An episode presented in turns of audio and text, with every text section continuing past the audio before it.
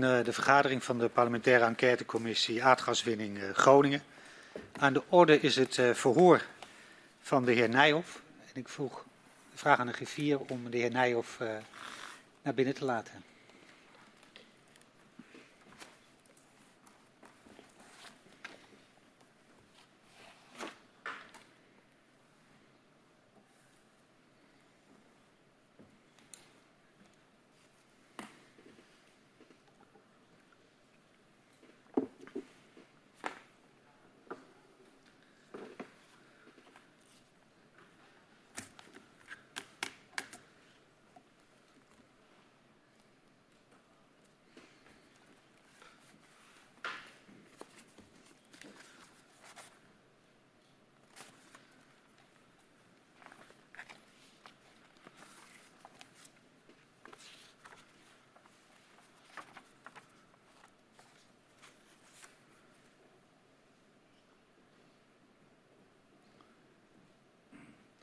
Goedemiddag. Goedemiddag.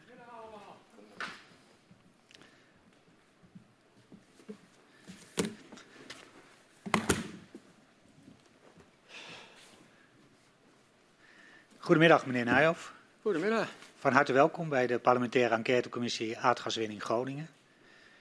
Um, ehm, 60 jaar gaswinning heeft Nederland veel gebracht, maar kent ook voor gedupeerde schaduwkanten. En de commissie onderzoekt hoe deze schaduwkanten hebben geleid tot het besluit de gaswinning in Groningen te stoppen. We willen weten hoe de besluitvorming op cruciale momenten is verlopen. Hoe werken publieke en private partijen samen bij de aardgaswinning? We onderzoeken de aardbevingen en ontwikkeling van kennis daarover. De afhandeling van schade die veroorzaakt wordt door de bevingen en het proces van het versterken van gebouwen in de provincie Groningen. We horen u vandaag omdat u ook jarenlang processen heeft gevoerd over de schade aan de boerderij waar u woonde en die al generaties lang in bezit van uw familie was. Meneer Nijhoff, u wordt gehoord als getuige en dit verhoor vindt plaats onder Ede. U heeft gekozen de eed af te leggen dat u de gehele waarheid en niets dan de waarheid zal zeggen. En ik verzoek u daarom om te gaan staan. Wilt u mij nadoen en de twee vingers aan uw rechterhand omhoog doen? En mij nazeggen, zo waarlijk helpen mij God Almachtig. Zo waarlijk helpen mij God Almachtig. Dan mag u weer plaatsnemen.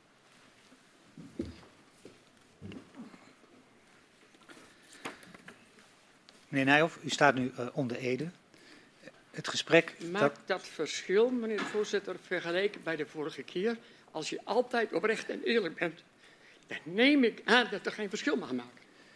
Dat maakt eh, wat mij betreft ook geen verschil, meneer Nijhoff. Maar de regels zijn, een parlementaire enquête hoort mensen in openbaar, maar wel onder ede.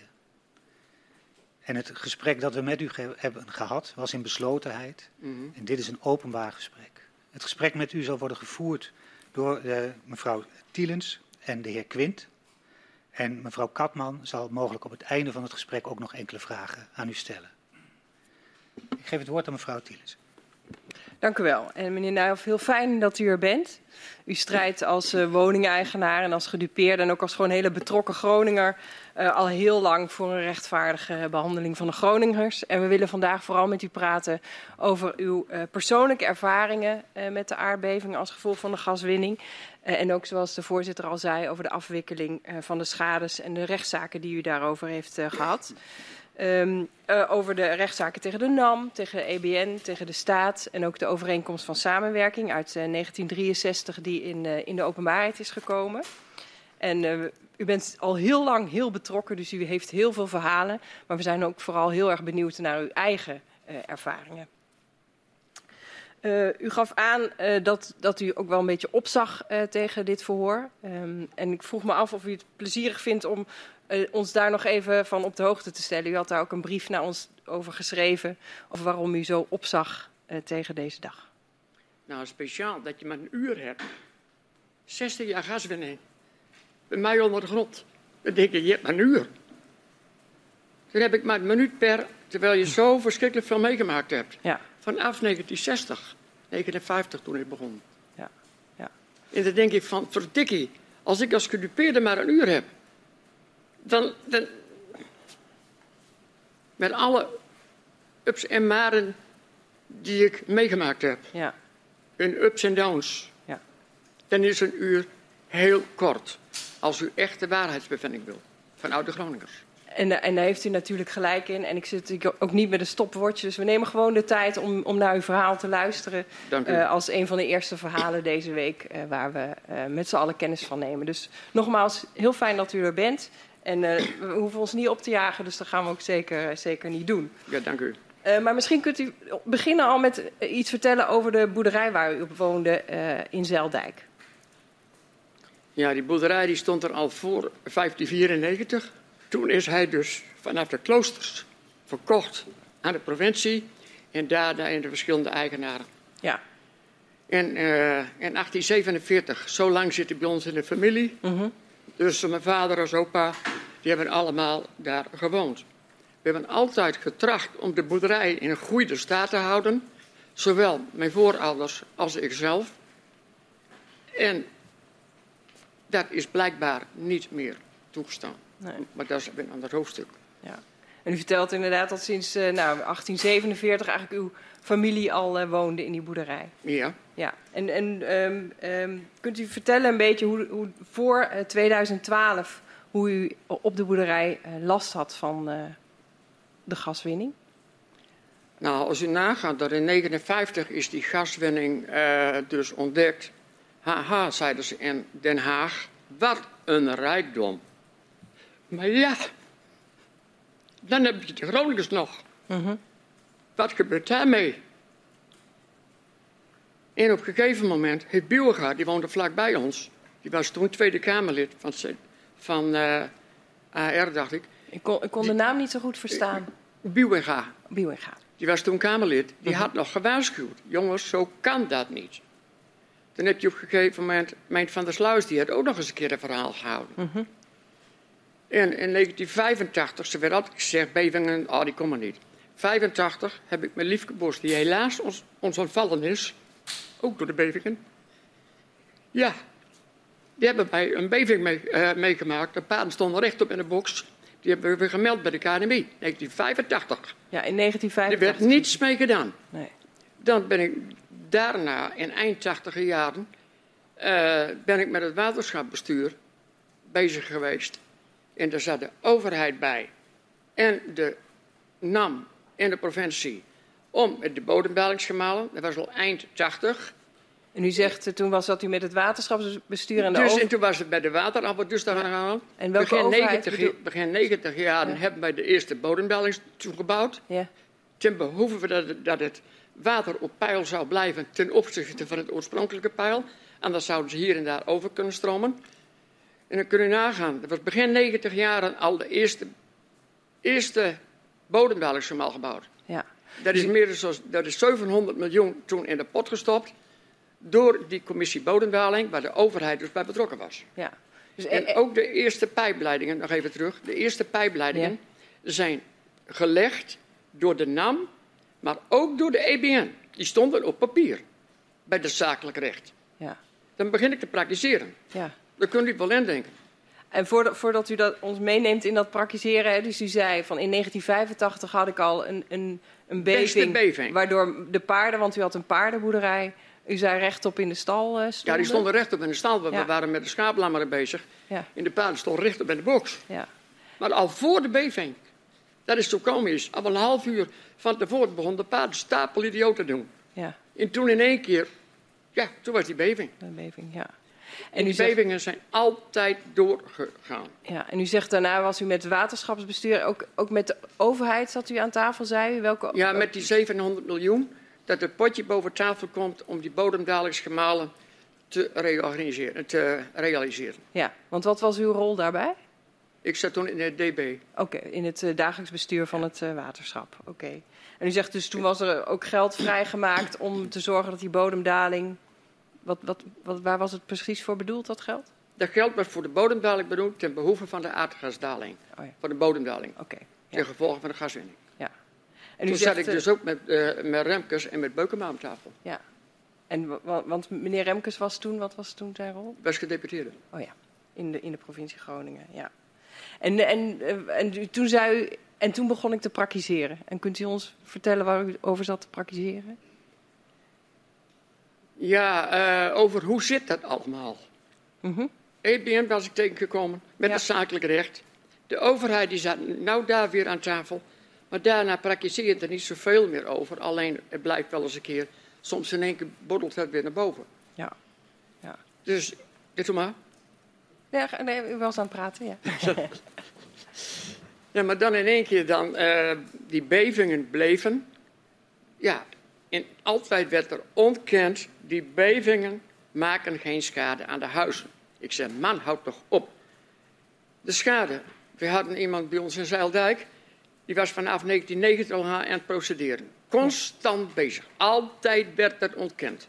Maar die mevrouw heeft er ook niet eh, meer volgehouden. Die Ja. kwam op een gegeven moment ook te overlijden. Had u zelf ook schade van die eerste beving? Ja, behoorlijk. Ja. Maar omdat zij dat dus bij ons in het dorp meemaakte, toen de mevrouw en ik gezegd: wij doen het niet, het zelf ja. Eigen kosten, Want wat voor soort schade had u dan? alles. Kunt u wat... Dan weer een skeur, dan weer dit, dan weer dat. Ja, Dus en toen hebben wij in 2012, hebben mevrouw en ik gezegd: we willen op de boerderij blijven, uh-huh. op het oude stee. Eh, daar willen we oud worden. Het meeste land was verkocht aan Leon Klein. Dus vandaar dat ik die misschien soms er ook nog eens bij haal. oké. En dat ik er veel bij betrokken was. Ja. En dan denk je ook van, ja jongens, eh, nou is het klaar. Ja. We waren trots dat we alles buitenom hadden geschilderd. De timmerlui waren erbij geweest, maar keer er niets meer aan. Nee. Maar dan krijg je die beving, En dan bedoelt u de beving van Huizingen? Huizingen. Maar zover bent u nog niet. nou, Nou, dat mag. Als u graag over de beving in Huizingen wil hebben. Dan Als u dat graag wil, dan zijn we bij deze zover. Het is geen, geen enkel probleem. Kunt u, ehm, ook voor de mensen die meekijken, kunt u proberen uit te leggen ehm, wat je voelt als zo'n zware beving in de buurt van, eh, van je eigen woning plaatsvindt? Ja, we hadden natuurlijk al verschillende bevingen, dus wij wisten wat er voelde en hoe het is. Maar deze was anders. Altijd kwamen bij ons de bevingen van zuid naar noord. Dat was vaste prik. Altijd, je voelde hem aankomen als hij s'nachts op bed lag ook. Je voelde hem aankomen vanaf het zuiden en dan ging hij weer naar noord. Dan rommelde hij onder de grond door. Maar deze was anders. Ook de 15e augustus, en die, zie ik nergens in de documenten staan. 15 augustus was ook een hele dikke. En dan krijg je 16 augustus. Nou, televisie uit, s'avonds om half elf. Mijn vrouw was al naar de badkamer, die, maar, eh, die, die, wou naar bed. En eh, ik denk, oh, daar komt hij weer aan. Knap uit. En een verschrikkelijk net of er een vrachtwagen of een trein onder de grond doordendert. Maar je hebt ook alle tijd. Je hoort het aankomen denderen. Hier dan in één keer dan, ja, ook ongeveer dit tempo. Dan, heeft hij die, dan hoor het verschrikkelijk geknal en geknetter door het hele huis. Nou, de schilderijen die vliegen heen en weer. De kopjes gaan van de tafel. En dan, ja, hoe moet je erop reageren? Ik wou die televisie vasthouden, maar die vloog ook heen en weer. Maar ik kon niet uit die stoel komen, van het schommelstoel. Dus in een gegeven moment, toen in één keer die hele plant, we hadden zo'n groot zo'n palm in de kamer. Ik zeg, oh, het is weer een kracht 10. Ik, ik vergeet nooit weer. Weer een kracht 10. Toen een verschrikkelijke knal. En hij rolde weer weg. En dat, dat je dat meemaakt, is verschrikkelijk. Nou, ik probeer de kamer uit te gaan. Oh, die deur zit dicht. Hupsakee, volgende deur. Nou, op een gegeven moment kom ik mijn vrouw in de badkamer tegen. Die, zit, die staat zo'n spierwit gezicht tegen zo'n diepvries aan. Ja, zegt ze, die moet ik stutten. Ik zeg, wat nou dan? Wat bleek nou? Bij haar in de keuken was de afzuigkaap laat stampvol met puin. Dat je daar in de koude kleren gaat zitten. Ik, ik ben even in de badkamer gekeken. Ik zeg, ja, maar zie je die badkamertekels? Dat zijn van die glazen tekels, zo dik. Die waren ze doorgeknapt. En daar staat ze, met spierwitte kopje, vergeet ik nooit weer. Elektrische tandenborstel nog in de mond. Daar staat ze. Vergeet dat maar. Probeer maar te vergeten. Je vergeet het niet.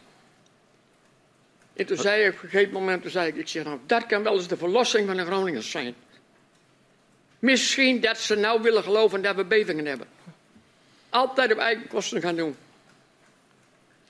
Wat, Met, met het geld wat naar Den Haag ging. Dat vonden wij zo vervelend. Dat gaat trekken in, die- in dat kopje hier. en verandert dat iets verandert dat iets aan, aan uw gevoel voor veiligheid in uw eigen woning? Wat, wat, wat nee, doet dat totaal niet. Want uh, dat ding stond er al in, uh, niet in de huidige vorm misschien, maar honderden jaren. En dan, uh, dan zeg ik, ik zit wel veilig. Maar een beving is eigenlijk niks tegenbestand. Als die muren dit doen, en de specie klapt er tussen weg, heb je twee stenen los op elkaar staan. In een andere muur, dan heb je dit. Dan staan ze in verzet. Gaan ze staan. Moet je nagaan wat, wat dat is. Ik heb na die tijd ook vaak gezegd, ik hoop dat er nog een beving van zes komt. Dat die schoorsteen naar beneden klettert, want die stond helemaal scheef. Ik hoop dat hij naar beneden klettert, dat ik s'nachts op bed lig. Dan valt hij dwars door het plafond en lig ik eronder. Is er tenminste een dode gevallen? Dat heb ik gezegd. Is Den Haag eens een keer wakker? Dat heb ik vaak gezegd. Wanneer zijn ze wakker? Gaan er jaren overheen, we zijn tien jaar verder. Ja, wat kun je dan als vervolgvraag stellen? Um, voelt, hoe, wat, wat, deed het met, met u en uw vrouw om zich zo, zo lang niet gehoord te voelen? Nou, we hebben natuurlijk de 17e onmiddellijk uh, de schade gemeld. Je probeert weer bij je versef te komen met die hele dikke knal. Dat bleek dus dat de muur dwars door was geknald. Bij de volgende dag. En uh, toen hebben we dus, zijn we rondgegaan. Want die knalde dwars doorheen. Want die binnenmuur die had hem naar buiten gedrukt. Die goten stonden er rond voor. Maar zijn kun je wel zo buigen. Maar niet zo in de lengte. Dan knapt dat. Dus weer behoorlijk veel scha. Maar ja, krijg het maar eens vergoed. Op een gegeven moment komt er een taxateur. En daar kon ik super mee overweg. Een eerlijke man, oprecht. Daar kon ik ook mee praten. Hij zegt, dit is een beste beving geweest. En hij legde mij het uit. Hij zegt, ik kom in Japan en overal. En uh, hij heeft me alles uitgelegd en ik kon me er echt goed in vinden. Ook die scheuren die al oud waren. Natuurlijk zit hij er wel eens een keer. Maar ja, dat mag in zo'n oud gebouw. Dus hij kon precies zeggen wat het is. Maar hij is verschillende keren bij ons geweest. In overleg met de tegenpartij moet ik met u overleggen dat wij, uh, hoe we dit gaan aanpakken. Ja, ik zeg, geef me dat rapport nou. Dan kan ik verder. Dat rapport heb ik nooit ontvangen. Ik moet van de tegenpartij met u onderhandelen. Ik zeg, schade is schade. Ik hoef niet te verdienen. Wat kapot is, zet er maar weer neer. Ik hoef niet te verdienen. Waar moet ik hem verdienen dan? Dat zou onzin zijn, ook eerlijk zijn, oneerlijk zijn. Over zet er maar neer wat er stond. Maar ja, dan begint pas het gelazer. Dan is een beving nog niks bij. Bij al dat gelazer en gehandelfand, dat de partijen op een gegeven moment met die schade komen, is een ramp. Eén zegt dit, ander zegt dat. Er is ook een, een, een uh, hoe heet dat, al, al die taxateurs. Er was ook een huizenarts met die witte jas. Ik denk, jongen, jongen, jongen, wat dat nou weer? Dat heb ik u vorige keer ook verteld. Ik heb, ja. ik heb u een foto gestuurd. Ja, en dan denk ik, waar ben ik mee bezig? Waar is Groningen mee bezig? Waar zijn de afhandelingsmensen mee bezig? Ik, ik zou u graag straks... Kijk, hier zo. Ja, die hebben, die hebben inderdaad... U, uh... ziet u die foto van de huisnaast. Van u mogen Met die jas aan. Ik denk, wie moet u opereren, dacht ik. Dus ik heb het ook letterlijk gezegd. Nou, later zei die persoon van, uh, ja... Uh, die witte jas, ik ben op een boerderij, hoeft ook niet zeker. Ik zeg, nee, de paarden zijn nog niet zo ver geopereerd te worden. dus, ja, je moet wat, ja. Je bent, en denk je, word ik nou... Uh, word ik nou genomen? Hoe zit dat? Maar in ieder geval, op een gegeven moment dan loopt hij rond aan de taxeren. Ja, er groeit gras bij de schoorsteen. Ik zeg, ja, dit is uh, in de scheur. Nou zegt hij, dat is oud gras, zegt ze. Dat kan niet, uh, dat is een oude scheur, want dat gras kan er nog niet groeien. Ja, dat, dat, men, ik zeg, man, dat kan wel in drie dagen. Gelukkig is die spierkracht bij ons, de tarwe is hoger dan uh, wat zij dacht. Ik zeg, maar dat is zeker een nieuw geintje. En uiteindelijk... uh, ja, zegt ze, maar ik kom het nieuwe gein. Ik zeg, sorry hoor. En ik dacht dat het een nieuw geintje was. Maar, ik, dus, maar, ja, je moet er wat mee, maar dat wordt toch laaiend. Maar je moet je inhouden. Ja. Je moet rustig blijven.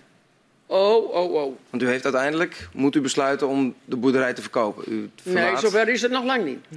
Maar er komen nog hele stukken tussendoor. Zullen we dan eerst stilstaan bij het laatste deel van de schadeafhandeling waar u het net over had? Dus de mensen die bij u langskwamen om de schade op te nemen? Ja, allerlei soorten mensen. Dat heb ik net, net laten zien. Allerlei soorten mensen zijn er langs geweest. En eh, van hot naar her, maar op een gegeven moment ook, ik denk, dit kan niet. Want Toen heb ik Jurian Scha is er geweest, een contra-expertier zelf laten doen. Oh, eh, dat er even tussendoor. De burgemeester van Lappersum die zei op een gegeven moment tegen mij, Sijbrand, jij hebt zoveel dingen, jij hebt zo verschrikkelijk veel dingen, zegt hij. Zullen we dat eh, hele zaak overgeven aan de commissie bijzondere gevallen? Ja, maar ik wil nog een stapje terug zelfs eventjes. Want u- we hadden het net over huizingen en de, en de scheuren die in uw huis waren, de Ja. deuren die, en de tegels. En u heeft dat verteld. Ik, en, en de jaren daarvoor had u gezegd, ja, die aardbevingsschade, ik doe dat wel, ik laat het zelf wel eh, verven en, en, en stukken enzovoort. Tenminste, dat hoorde ik u zeggen. Eh, maar nu denkt u, nee, ik ga, ik ga, nu, toch, ik ga nu toch verhaal halen. Ja, logisch. Ja. Als je, met, als je van ook. 2016 Ja, maar- dan dusdanig eh, het gebouw beschadigd is. Ja. En sommige taxateurs zeggen het is niet te repareren. En eh, dan blijft eh, de schade-experts die langskomen, die zitten op 48.000. En dan moest ik wel een jaar het huis houden, dan krijg je er een 5.000 bij. Want die, die taxateurs en schade-experts die kwamen omdat u bij de NAM eh, uw schade had gemeld, toch? Ja. En dan stuurde de NAM stuurde mensen naar uw huis, zoals u liet zien in die witte Ja. jassen, eh, om de schade op te nemen. Ja. Eh, en u zegt van nou, ik, ik, ik wilde het wel, serie- of ik wilde wel luchtig onder blijven, maar eigenlijk, eigenlijk was het best wel een, een zwaar traject. Het was een verschrikkelijk zwaar traject. Ja. En het, het werd steeds zwaarder. En hoe kwam dat dan? Omdat men steeds ontkende de waarheid. Mhm. Als er tien scheuren zaten, dan waren er twee vergoed. Als je bij de buurman bent, is het zo. Als je bij mij bent, is het zo. Ja, Als je weer bij een andere bent, zo. Het is net welke taxateur je krijgt. ja, Bij, bij de buren is de hele boerderij gerenoveerd. ja. En u vertelde toen heb ik contra-expertise eh, laten doen. Ja, En daar ik- was u gebleven. En hoe ging dat dan? Ja de contra-expertise, dat was ook met die mevrouw, wat ik net zei, van die, eh, z- zeker, eh, hoe heet dat? Bijzondere gevallen. Ja, En eh, dus de burgemeester die zegt dan, eh dus kijken we die aan. Dus daar had ik contact mee. Die zegt, Cyberbrand, wat wil je? Ja, ik zeg maar Cyberbrand hoor. Dus, maar wat wil je? Ik zeg, ja, een contra-expertise. Dan zal ik even de NAM mailen wat de, wat de doelen zijn Ja. van die contra-expertise. En wat de voorwaarden zijn. Ik zeg, dat hoef je niet te doen, want dan is dit niet onafhankelijk meer. nee. Ik zeg, wat heb ik eraan? Dus je doet het niet? Nou, ik zeg, weet je wat? Stuur die mail maar. Ik zeg, dan zie ik die mail wel. Later heb ik gevraagd om die mail, want ze wou graag een handtekening van mij. Heb ik gevraagd om die mail. Mhm. En ze zegt, eh, ja, eh, ik stuur je wel, eh, ja, dit en dit heb ik ongeveer gevraagd. En dit en dit was ongeveer het antwoord. Ik zeg, weet je wat, wat mijn antwoord is? We stoppen. Klaar. En dat was, de, de, de commissie, was dat al de commissie bijzondere? Nee, ja, dat was de commissie van de bijzondere gevallen. Ja. Dus daar heb ik rap afscheid van genomen. Oké, Dus toen heb ik Vernes ingeschakeld. Dat was bij ons de enige eh ja, expertisebureau eigenlijk die dus eh registeraccount was, ja. met een register. Dus die heb ik ingeschakeld. Die heeft Jurriens, een hele goede aannemer uit Groningen, heeft het hoofdstation verbouwd. Dus erbij. Ja, En die zei tegen mij, die zou de calcul- calculatie doen. En die zegt tegen mij, weet je wat, zegt hij? Je moet er niks aan doen. Ik zeg, wat dan? Nou zegt hij, je mag mij zeven ton geven. Ik pak het niet. Die hele boerderij is ontwricht. Hmm. Ik heb foto's gemaakt. Oh ja, er staat er ook nog tussen. Ik heb fo- foto's gemaakt. Super duidelijk. Ik heb er nog twee bij me. Eh super duidelijk. Wat zeggen die, experts? Die zijn te goed. Die wil de maatschappij niet. Ik denk, hoe wil je nou? Je ziet alles op die foto staan. Nee, wil de maatschappij niet. Maar dan druppel je door. Nou, en op een gegeven moment met die schade ook. En dat ging toerloos. Wel eens niet een spelletje. Ik zeg, ik wil alleen datgene wat kapot is. Ik hoef niet binnen. Ja. Ik hoef niet aan te Dus toen op een gegeven moment heb ik contact gehad met een de rechtbank. Of niet met de rechtbank, met een advocaat. Ja. Dus ze zegt, ik moet assistentie hebben. Het onrecht is in Groningen te groot. ja. Ik zeg, en ik weet dat er meer aan de hand is. Ik ben EBN in de eerste papieren tegengekomen. Ik ben de overheid bij het waterschap tegengekomen. Toen we daar met die 700 miljoen aan tafel zitten. Ik denk, er moet meer aan de hand zijn. Ja.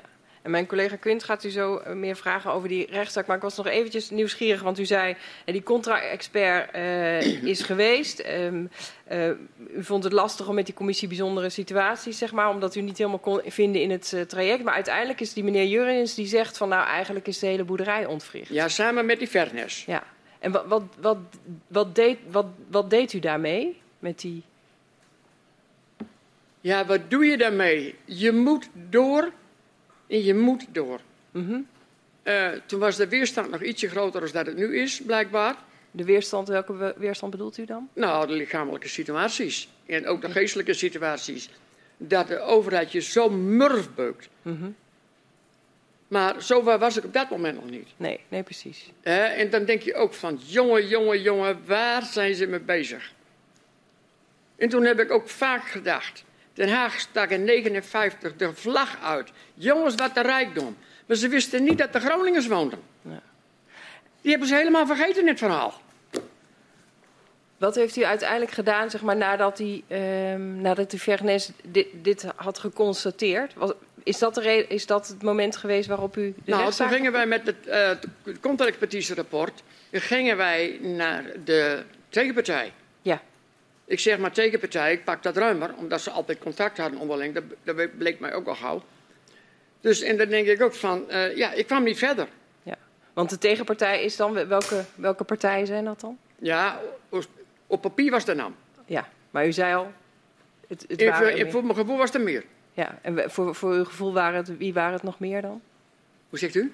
Voor, voor uw gevoel, wie waren het nog meer dan? Naast nou, ik denk dat zal ik TCT wel eens een keer uitzoeken. Oké, okay, oké. Okay. Okay. Ja. Dat, en dat, dat, dat doet u? Hoe zegt u? Dat doet u uiteindelijk ook? Ja. U, u begint een, uh, ik niet tegen een, onrecht. een rechtszaak bij de uh, aardbevingskamer in Assen, als ik me ja. niet vergis. Uh, en niet alleen tegen NAM, maar ook tegen de Maatschap Groningen, de staat, EBN. en u stelt die vier partijen aansprakelijk voor de schade um, aan, uw, aan uw boerderij. Kunt u aan ons uitleggen wat de aanleiding was om de rechtszaak te beginnen en waarom u er specifiek voor koos om die vier partijen uh, Nou, het is dus zo, uh, volgens mij was het 30 augustus, dat kunt u zelf nakijken in de stukken, was het dus zo dat uh, was aangevraagd om openbaarheid via de WOP. als parlementaire enquête zult u dat ook wel tegenkomen. Maar dat is dus afgeketst. En daar stond dan ook vermeld dat er meerdere partijen waren. En dat de partijen dus eigenlijk revisie gegeven hebben om het niet in de openbaarheid te brengen. Ik denk, ja, maar je moet wel verder. Ja, je moet je nuchter boer verstand aan gebruiken. Zo nuchter ben ik blijkbaar soms niet. Ik drink geen alcohol trouwens. Maar uh, ja, toen heb ik op een gegeven moment, uh, toen we constant vastliepen, heen en weer en heen en weer, heb ik mijn advocaten overlegd. Ik zeg, jongens, jullie zitten hier nou. Daar staat het gaswinningsstation. Uh, ja, ik zeg, uh, naar de gemeente welke bouwvergunning er aan de grondslag ligt. Nou, of, uh, de archivaris gebeld en die zegt, prima, leuk zegt hij. Cyberaan, dat doen we voor je. Maar de advocaat kwam daar, was niks meer. Of hij mocht het niet prijsgeven, dat blijft dan in het midden. Of het was inderdaad niet meer. Maar hem kennende was het wel aanwezig geweest. En dus gaat u door? Dus en dan op een gegeven moment dan denk je, ja, maar uh, dit beestje is ook niet één voor één gaat ervan. En dan zit je daar s'nachts, nachten over te praktiseren en dan denk je, advocaten die zijn toen voor mij naar Den Haag gegaan, naar het archief. Het Nationaal Archief? Heel simpel. Hoe vaak is dat gevraagd aan mij, hoe kom aan die stukken? Dus, advocaten zijn voor mij naar het archief gegaan. En uh, toen heeft mevrouw Speerhof alles voor me uitgezocht. Uh, op een gegeven moment zijn ze op mijn kosten allemaal uh, voor de tweede keer nog weer geweest. Ze zijn twee keer naar Den Haag geweest. Om dan de stukken op tafel te leggen bij mij. En de stukken, voor toen de duidelijkheid, dan hebben we het over de overeenkomst van samenwerking. Ja, er was een overeenkomst, et cetera, nog veel meer. Maar goed, in elk geval, toen hadden we dus die stukken. Toen zijn we daarmee naar de Kort Gedenk gegaan in Groningen. Die hebben we gehad. En uh, die zijn, was niet erg blij met ons, bleek. Want daar hebben we die stukken voor het eerst eigenlijk op de rechtbank gelegd. en dus kijken wat de overheid daar toen mee deed en wat dit en dat. Wij hadden toen de overheid aangesproken in Nederland. Ja. Wat zegt de rechter? Je hebt de verkeerde partij. De NAM moet je aanspreken op de gaswinning. Ja, ik zeg maar op de hoogte van de gaswinning niet.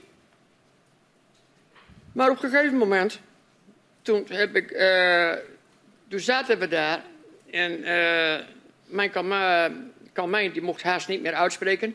We hadden twee uur gevraagd, mocht maar een uur. Meneer Kalmijn, heel langzaam, u weet u dat u nog zeven minuten heeft? Ja, zegt Kalmijn, gaat het van mijn tijd af? Ik zou het wel denken, zegt hij. Een uur is een uur. Was dat uw advocaat? Even voor de mensen die meekijken. Kalmijn was mijn advocaat. Uh, samen met mevrouw Spithorst. Ja. Spithof, sorry. Dus uh, toen op een gegeven moment zegt mijn advocaat... Als mijn, teken, als mijn cliënt nog wat wil zeggen... zou u hem daar nog de gelegenheid op willen geven? Jawel, zegt de rechter. Dan kap ik u direct af. En toen ging die rechter naar mij toe en die zegt: Als u straks dan wilt reageren, dan kan dat, maar lijkt mij verstandig op de landsadvocaat te reageren. Dan hebt u alles in één keer. Ik zeg: Prima, meneer de president, u hebt de regie. Zo is dat ja. Dus, en de landsadvocaat is aan het woord geweest, die ken ik onder andere ook. Maar eh, dan denk ik van: Ja, ik kan heel veel zeggen. Maar hij ging buiten zijn boekje. Wat niet aan de orde was. Dus op een gegeven moment ging hij weer naar mij. Hoe bedoelt u dat hij buiten zijn boekje ging? Nou, er kwamen dingen aan de orde tijdens die rechtspraak, die wat kort geding was. En hij noemde er heel andere dingen bij. En de rechter liet hem daarop uitspreken. En toen kwam de rechter weer bij mij. Nou, meneer Nijhoff, wilt u nog reageren? Ik zei, ja, prima. Ging eerst op die landsadvocaat in. Ja, zegt die rechter. Dat kan niet, dat is niet aan de orde vandaag. Ik sorry, sorry meneer de president. En ik keek hem ook recht in de ogen.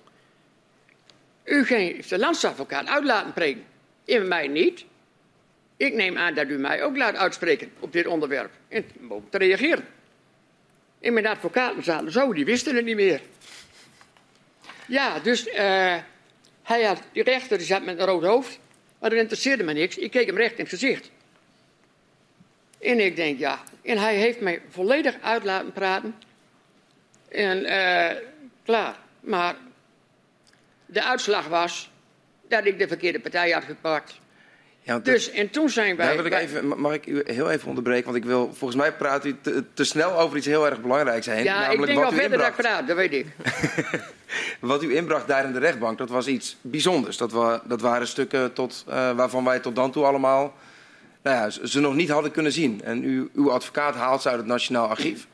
U zei het zelf al, daar zit onder andere de overeenkomst van samenwerking in, de oorspronkelijke samenwerking. Ja, in de geheime brief van de minister van Justitie en alle dingen meer. Nou, dat was inderdaad en dat. En dat de Tweede Kamer toen niet geïnformeerd is over die hele poppenkast. Kunt u, uh, zeg maar, behalve die overeenkomst van samenwerking, waaruit blijkt dat de rol van de overheid een stuk groter is uh, dan tot dan toe gedacht werd, ja, Kunt men u kort samenvatten wat er nog meer... Uh, nou, precies, wat, uh, wat, wat men wat verder op afstand dacht. Maar wat er nog meer in dat pakket zat, in die, in die papieren die u had opgevraagd... en die u kreeg in het Nationaal Archief? Er stond ook bij dat, dat de Tweede Kamer niet was geïnformeerd. Dat de, minister, dat de, minister, Ja, die stukken hebt u ook gekregen van mij. De, ja, maar niet iedereen minister, thuis ook. Maar dat de, de minister van Justitie aangeraden had aan de economische zaken om dat plan niet uit te voeren, dat het wetsontduiking was. Maar goed, het zij dus zo. Uh, toen op een gegeven moment, wij hadden ook een bodemprocedure lopen. Toen zit ik dus, uh, doe dit met het hoofd, 8 september 16. Zit ik in de Tweede Kamer of was dat 15? Dat weet ik al niet meer. Maar dat maakt ook niet uit. Uh, even kijken hoor. Uh, ja, 8 september 16 zat ik in de Tweede Kamer met die hoorzitting. Toen heb ik ook nog weer geprobeerd om een paar citaten voor te lezen. Ho, ho, werd er gezegd van de Kamer. Dat moet, dat moet u niet doen. Dat, daar staan wij nu niet toe, meneer de voorzitter, hè? zei die. En dat zijn dan citaten uit die overeenkomst Ja, dat zijn een paar citaten uit die overeenkomst. Het waren maar twee, drie regeltjes. En verder niks. Verder wou ik niks doen, maar daar ben ik niet naartoe gekomen, want ik werd gelijk geblokkeerd. We hadden nog 20 minuten officiële spreektijd, is gelijk afgekapt. We, we stoppen ermee, voorzitter. Hè? De dag is lang genoeg. En ik heb strak, eh, straks hebben we nog wel een vraag over onder andere ook hoe de NAM reageerde toen u die stukken had gevonden. Ehm, Nou, Niet maar verwonderlijk hoor, ze kennen mij denk ik. dat, eh, ik, ik, ik hoor het straks graag nog even. Ehm, maar eh, nog, nog één keer terug naar het Nationaal Archief. Wat ik probeer eh, te begrijpen is, hoe kwam u op het idee dat, dat u daar moest zijn? Nou, ze moeten ergens zijn. En als ze daar niet waren, waren ze ook weggehaald. Door de overheid. Dus het was een soort laatste... ehm, Het, was, eh, het was voor mij van, oh, als ze er niet liggen, dan heeft de overheid ze weggehaald. En ik ben meer dan 50 jaar zo'n beetje na dato. Dus eh, waar maak ik me druk om? En als ze me in de bak gestopt had dat er iets prijsgegeven werd, omdat hij, eh, hij mocht niet eh, in 2013, ja, was dat je afgekeurd via de WAP. Ik denk, nou, als ik in de bak moet, dan zit ik erin. Heb nog meer publiciteit. Stappen ze er maar in. Want, Ze waren, de familie was er voorbereid hoor. Ja. Wij waren er niet bang voor. want wat was de reden dat Als je u, eerlijk bent, dan hoef je niet bang te wezen. want wat was de reden dat u die overeenkomst van samenwerking graag wilde zien? Dat ik Lezen. wist dat de overheid en de EBN werkelijk aansprakelijk waren. Ja. Het is altijd dat de overheid alle verschool achter de naam. Ja. Ja, je kunt je arbeider wel de schuld geven, maar wie is verantwoordelijk? 89% van de eerste winst, van de eerste winningen. En 11% voor de naam. Dan is de naam de arbeider. En eh, ehm, ehm, we hebben ook wel gezien en gelezen dat de NAM het niet plezierig vond dat u die eh, overeenkomst had. Kunt u vertellen nee, hoe dat... eh, maar hoe- ik zat dus met de overheid voor het kort geding. Ja, Toen kreeg ik van de, een mail van de NAM-advocaat. Die had een verschrikkelijk veel contact. Ik zei al zo net, die eh landsadvocaat ging ook buiten zijn boekje. Die hebben verschrikkelijk veel contact. Toen heeft de overheid natuurlijk gezegd, ja, ho. Maar ik wist niet. Ik, ik heb ook, ik ben Kokkelmans, gele- had ik ook gezegd dat de overheid dat deed. Maar ja, eh, op papier is het de naam. Inderdaad, die had mij een mail gestuurd. We sommeren u om die stukken te, onmiddellijk te vernietigen. Ze zijn strikt geheim. was dat voor, voordat het kort geding plaats had? Ja, Ja. vlak voor. En u, en u zegt, u, u kreeg een mail, want wat, wat stond er in die mail? Wij sommeren u onmiddellijk. Ja, ik kan het bepaald, maar u heeft het maar ook liggen. Ja, u mag er wel een stukje uit voorlezen. Als u Nee, maar wil. eh, sommeren u eh, om die stukken te vernietigen. Ja. En, en, wat, en er- voerden ze daar een reden voor aan? Dat is strikt geheim waren. Ja. En toen? Nou, niks. Ik dacht u dat ik er wat van aantrekken? Nee. Nee. Ik zei toch net, als ze met de bak stoppen, stoppen ze maar. Ja. Nou, Dus u, dus u heeft die mail gelaten voor wat die was? ja, tuurlijk. Ja. Ik heb eerder een vlag uitgestoken in gedachten. Ik denk, hè, hè, eindelijk dat de EBN en de NAM eh, of de overheid erbij zitten. Ja. En eigenlijk de NAM eh, het werk lieten doen. ja. En dat was een mail van, van de NAM. En wie van de NAM had u die mail gestuurd? Wie van de NAM? Ja? Ja, dat weet ik niet meer door het hoofd. De U heeft voor u, ja, de advocaat heeft het eh, waarschijnlijk gestuurd. En naar uw Althans, ik heb die, die mail naar u toegestuurd. Ja. En heeft u verder nog contact gehad met, met de NAM naar aanleiding van die e-mail? Nee, eh, de draad gewoon doorpakken. Ik wil zeggen, ze weten waar wij, ze weten mij naartoe waren. De bodemprocedure is doorgegaan. Ja. En dan zit ik op 8 september zit ik hier in de Kamer. En dan, eh, toen heb ik gevraagd, wanneer is de minister bereid om het eerlijke verhaal te vertellen van Groningen? Wanneer? Want toen lagen die stukken al bij de rechtbank. Ja. En er- hij, toen zei hij ook tegen de Kamer, ja, er is nog niemand van de Groningers die naar de rechtbank geweest is. Ja, en ik zat bij de rechtbank. Ja. En ik had op eh 8 oktober of zo, ja, 5 oktober 16, nou dat was de vlak na, had ik dus het tussenvonnis. Ja. Want had bij de, het kort geding, hè, waarin u ook vertelde al dat de landsadvocaat buiten zijn boekje ging. Waarom ging de landsadvocaat eigenlijk buiten zijn boekje? Omdat hij daar ook over begon. Waar begon Over die- stukken van die, eh, die bodemprocedure. Oké. En dat was daar niet aan de orde. Nee, het nee. ging mij er alleen om of de overheid verantwoordelijk was voor de gaswinning. Ja. Voor de hoogte althans. Daar ging het kort geding over. Daar ging het om. Ja. Is die e-mail van de NAM nog aan de orde geweest tijdens dat kort geding? Nergens. Nergens. Nee. Ik heb er nooit weer iets van gehoord van die kanten. En ik heb alleen nog een keer, eh, toen zat ik in een radioprogramma van Kokkelmans, geloof ik. En eh, ja, sorry met de naam hoor, ik had het wel eens door elkaar. Maar dan, eh, toen zei de Kokkemaans hebben het erover gehad, over verschillende dingen. En even later, een half uur later ongeveer, de advocaat aan de telefoon. Eh, waar heb jij gezegd bij Kokkemans? Ik zeg, wat dan? Ja, ik heb de landsadvocaat net aan de telefoon gehad. Zo en zo en zo. Wil jij die woorden terugtrekken?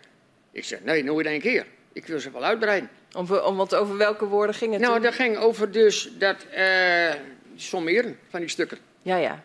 Want u had verteld over, over, dat, over die e-mail die u had gekregen. Ja, Ja. En dat vonden ze kennelijk niet pre- prettig. nee, dat vonden ze blijkbaar niet prettig, niet fijn, nee. nee. Maar dat maakt toch niet uit? Nee. Als zij het oprecht eerlijk sturen, mag ik het ook, dan eh, stond geen geheim bij. Ja, dus u bent u na het radio-interview nog over aangesproken. Ja, een paar keer. Ja, en wat, nou, heeft, dan doen ze dat maar, maakt mij niet uit. ja. en wat heeft u daarmee gedaan? Niks. Niet reageren is ook reageren. Ja, dat, dat, dat is ook zo. Wat was eigenlijk de reden dat u die stukken openbaar wilde maken? Nou, eh, toen hadden we de bodemprocedure Ja, en dat andere. En Maaike Wendt van Dagblad van Noorden, had ik een super contact mee. ja, En die was ook al een paar jaar eerder op de hoogte. Vanaf het moment dat ze daar uit, uit eh, Den Haag gaan, uit- hier, hier weg Nationaal. Archief. Ja, Ja, dus eh, was Maaike ook op de hoogte. En die begon te schrijven. ja. Dus, en die heeft een stuk altijd geheimhouding gedaan. Vind ik knap, als journalist. Mhm. Heel knap. Maar er kwam dat we een super verhouding hadden. Mhm. Dus, in op een gegeven moment, toen zaten ze dus in de Van Loon, die was in de Kamer, met alle Kamerleden. Toen was er ook nog opstaan over de gaswinning. Toen heeft s'avonds om 11 uur, eerst meneer professor Beuring en Suzanne Top, die zaten in de auto terugreis vanaf Nieuwsuur, geloof ik. Toen heeft Ma- Maaike nog even contact gehad. Staan er nog- ongerechtigheden in? Nee, stuur maar. Maaike op de knop gedrukt. S'avonds om ha- half elf, elf uur. En toen stond online. En wat, Wat wat, stukjes ervan althans. ja. En wat hoopt u dat dat zou eh teweeg brengen? Dat het voor de Groningers gemakkelijker zou worden. Dat het nou niet steeds dat de overheid zich ging verschuilen achter die naam. Maar dat het de overheid is. De rechten van de mensen die werden daar bij ons met voeten getreden. Ja. Die wilden niet geloven wat er allemaal gebeurde. Ja. Had u al eerder de neiging gehad om die stukken openbaar te maken? Nee, totaal niet. Nee. Totaal niet. Ik denk, waarom doe ik dat? Waarom niet? Waarom wel? Ja, wat als, wij, als we steeds worden weggezet als pionnen, Den Haag kent ons niet. Men- Den Haag, er gaat de Noord-Zuidlijn. Eén huis gaat zat verzakken. Gaan ze de hele Noord-Zuidlijn platleggen. Maar bij ons in Groningen, pst, mogen ze wel zakken. Hoeveel te meer, des te beter, heb ik soms het gevoel. Dan aarde erover. Jongens, is Groningen weg. Eén natuurterrein. Ze willen toch allemaal natuur. En wat is nou Maar dat gaat door de Groningers heen, hè? denk ja, erom. Ja. En wat is nou de reden geweest dat u op een gegeven moment dacht van ja, maar nu is het toch wel echt goed om het openbaar te maken? Was daar een bepaalde aanleiding voor? Ja, Van Loon zat ook in de Kamer. Die is de volgende dag nog gevraagd, heb ik begrepen. eh, En Van de- Loon is de, de president-directeur Ja, Shell, ja? Dus eh, ja, die is nog gevraagd. Daarna zijn het identieke stukken. Ja, Ja. het zijn identieke stukken. ja? Nou ja, dat wist ik wel, ja. En dat was het moment waarop u dacht, nu mag het ook. Ja. Ja. Nou, en daarna was het ook weer gemakkelijker dat we die stukken hadden. En ook toen ze met de rechtbank, eh, toen de, de uitslag van de tussenvonnis, 5 oktober 16, Ja. daar stond ook in. de- was ik blij dat ze, ja, er al waren. Maar eh, daar stond duidelijk in dat de EBN mede-exploitant is gelijk als de NAM. ja. Dat weet u ook als, als commissie. Want Dus heeft u in, ook... in al die pijpleidingen, heb ik ook al gezegd zo net. De EBN stond daaronder. Ja. Mede-exploitant. En de overheid is 100% EBN. Ja.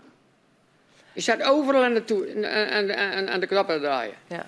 Zegt u daarmee dat de openbaarmaking van de stukken ook nog wel invloed heeft gehad op het verloop van uw eh, rechtszaak? Enorm veel.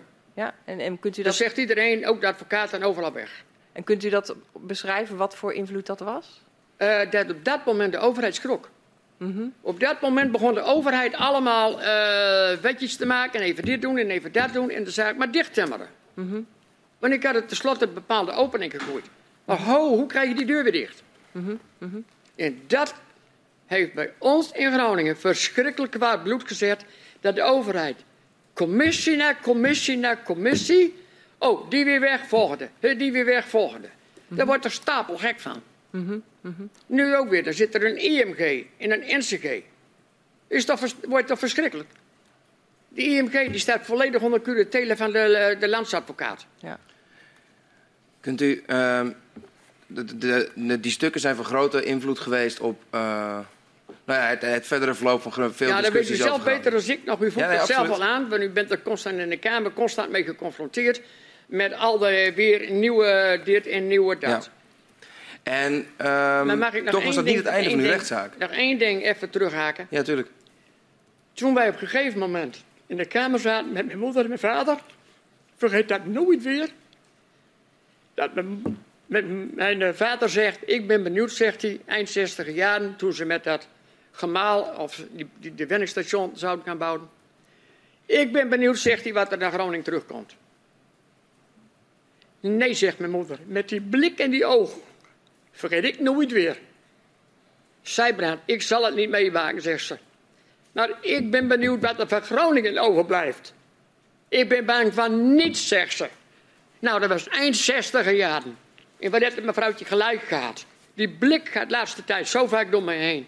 Wat blijft er van Groningen over? Wat laat u als overheid van de Groningen over? Dat is mijn vraag soms wel eens. Het lijkt allemaal zo makkelijk voor u. Even een nieuwe wet, even weer een bestuursrecht, even weer dit, even weer dat. Kunt Zo u, is op dit moment ook. Als je, eh, als je schade hebt bij de IMG, dan gaat die schade-expert, die komt bij de, le- op kantoor, stapel juristen. U weet niet hoeveel juristen dat er zitten. kunt u voor ons ehm, verder uitleggen, want u heeft het net over die stukken gehad, maar uw eigen rechtszaak loopt dan ook nog jaren door. Ja, Kunt u ook voor, eh, ook voor de mensen die, die die meekijken schetsen hoeveel, hoeveel tijd, hoeveel geld, hoeveel energie eh, er uiteindelijk in die juridische gang eh, is gaan zitten? het is natuurlijk zo dat de overheid je totaal niet meehelpt. Op geen enkel beding. Als die kan traineren, dan doen ze dat. Op allerlei vormen. Dat merken we nou ook nog, tot aan de dag van vandaag. Alles wordt uit de kast getrokken. Net gelijk wat. Het moest naar de naam, het moest naar de overheid. Maar ik heb het idee, diegene die bij de naamskade vergoed heeft gehad, die, dat die beter uit zijn dan bij de huidige situatie. Want uiteindelijk voor uw eigen boerderij, ehm, Voor mijn eigen boerderij Eindigt heb ik uiteindelijk, uiteindelijk eh, naar veel vijven en zessen. En naar veel eh trammeland met alle dingen meer. En op een gegeven moment dan krijg je een contra-expert. Een zekere meneer Elfring. Nou, dat was wat. Op een gegeven moment ging die dus eh, ja, totaal niet met de, op de situatie. Ja, een betonvloer. Lag ik een klein beetje zand op. Ik zeg, dan moet je er even in lopen. Nee, dat kan niet meer. Ik heb schoentjes aan. Ja, er lag een klein beetje zand op. Losse zand van de paard die erop liep.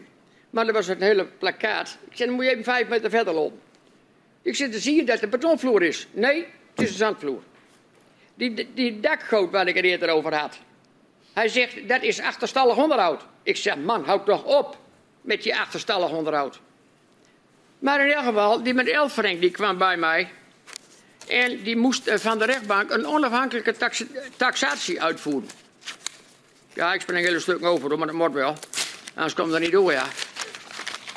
En onafhankelijke taxatie. En ik vraag mij echt af, wat is een onafhankelijke taxatie? Ik mocht natuurlijk niks zeggen. Nee, dat kan niet. De tegenpartij mag niks zeggen. Of ik niet bedoel ik. Want ik was op dat moment de tegenpartij van de overheid, hè. ja. Kijk, als u deze foto ziet. u moet hem even kijken hoor. Ja, de camera hangt daar, dat scheelt, want dan kan ik hem ook zien. Maar eh, dit is een foto dat er drie mensen van de tegenpartij, onder andere ook advocaten van de Zuidas, dat die dus echt de hele dag, twee dagen lang, vanaf Amsterdam, even bij ons zijn geweest om te kijken of het wel onafhankelijk ging. Terwijl er zinnen en regels letterlijk van die advocaten in het taxatierapport stonden. Ik denk, hoe kan dat? Hoe onafhankelijk is die zaak? Je wordt er toch stapel gek van. Is dat uiteindelijk de reden dat u ook kiest om akkoord te gaan met, eh, met de schikking? Dat u niet geloofde dat het goed zou komen? Nee, we zaten bij de rechtbank op een gegeven moment. En dan, eh, dan, dan gaat er echt van alles door je heen. Uh, ja, ik had natuurlijk al de tussenvondens gehad. In de taxatie was echt dat ik denk, waar ben ik mee bezig? Dat is echt niet de waarheid. Toen heb ik het echt verschrikkelijk zwaar gehad. Toen dat rapport van Elfring kwam. Echt, ik denk, dit kan niet. Je wordt met leugens weggezet, echt als leugenaar. Dit kan toch niet voor de Groningers? Dat je zo wordt weggezet door meneer Elfring. Hij had ook toegegeven, het was zijn eerste boerderij die hij taxeerde. En ook de eerste keer dat hij voor de rechtbank getaxeerd had. Misschien dat je je daardoor laat beïnvloeden door die. Eh, weet ik veel wat. Maar wat voor. Als simpel boetje. Moet je dan denken dat je de onafhankelijke taxatie hebt gehad? Ik dacht van niet. En ik weet ook zeker dat er heel veel dingen in het rapport stonden. Ik heb die stukken gestuurd. Die eh, erin stonden dat ik denk: dit bestaat niet. En u zegt uiteindelijk ook uh, in de rechtszaal zelf, zegt u, ja, de, de, ja, de dokter en de dominee hebben mij er bovenop geholpen. Dus op het moment dat die taxatie kwam, had ik het zo verschrikkelijk en moeilijk. En ik denk, als we weggezet worden als leugenaar, dan hoeft het niet meer. Is dat ook waar dan u hoeft het niet meer. Is dat waar u op doelde toen u zei dat uiteindelijk de dokter en de dominee u er bovenop ja, geholpen hebben? toen heb ik gedacht, ik denk, nou voor het dode jongens, welke boom moet het nou wezen? Maar toen werd ik teruggefloten door een zekere mevrouw Top, die komt hier nog, denk ik. En daar praatte ik toevallig mee, het heeft zo moeten zijn zeker. Die had geloof dat ik wel anderhalf uur voor telefoon heb gehad. En verder, nou ja, klaar. En later belde de dominee op, de volgende dag de dokter op. Ik denk, oh. Maar later begreep ik dat Suzanne de mans gehad had. Dus uh, ja. Maar eerlijk waar, ik zat er doorheen. Het hoefde niet meer. Als de overheid zo met ons omgaat, is er geen plek meer voor, voor eerlijke mensen in Nederland. Zo bekeek ik het toen. En dit was in, in 2018, speelde dit? Even voor. Nee. Nee, dat was nog veel later. Dat was, bij de laatste taxatie. Bij de overheid, bij de... Oh, dat was voor de verkoop, was dat die taxatie? Maar tussentijds zaten we nog uh, bij, een, uh, bij een rechtszaak in 2017. Ja, precies. Ja, dat bedoelde u. Maar die 2017, daar uh, zat dus de landsadvocaten met twaalf mensen van het ministerie. Daar zat de EBN met advocaten en de NAM met advocaten. 2 februari subsie. En op dat moment woont u als enige nog in de boerderij, als ik het goed begrepen heb. Wat zegt u? Op dat moment woont u als enige nog in uw boerderij, ja, klopt. ik. Maar even hier die subtie. En dan denk ik ook van, toen ging ik reageren. En de rechter die vroeg steeds mij, vanaf kwart over één zo'n beetje tot een beetje half vijf, kwart voor vijf. En we een kwartiertje pauze. Mijn advocaat kwam weinig aan het woord. Steeds vuurde mij. Drammelij, of dat is een bouwde uitspraak, we zullen de landsadvocaat vragen. Die zei niks. Al die mensen van het ministerie zeiden ook niks. Die hoofdambtenaren.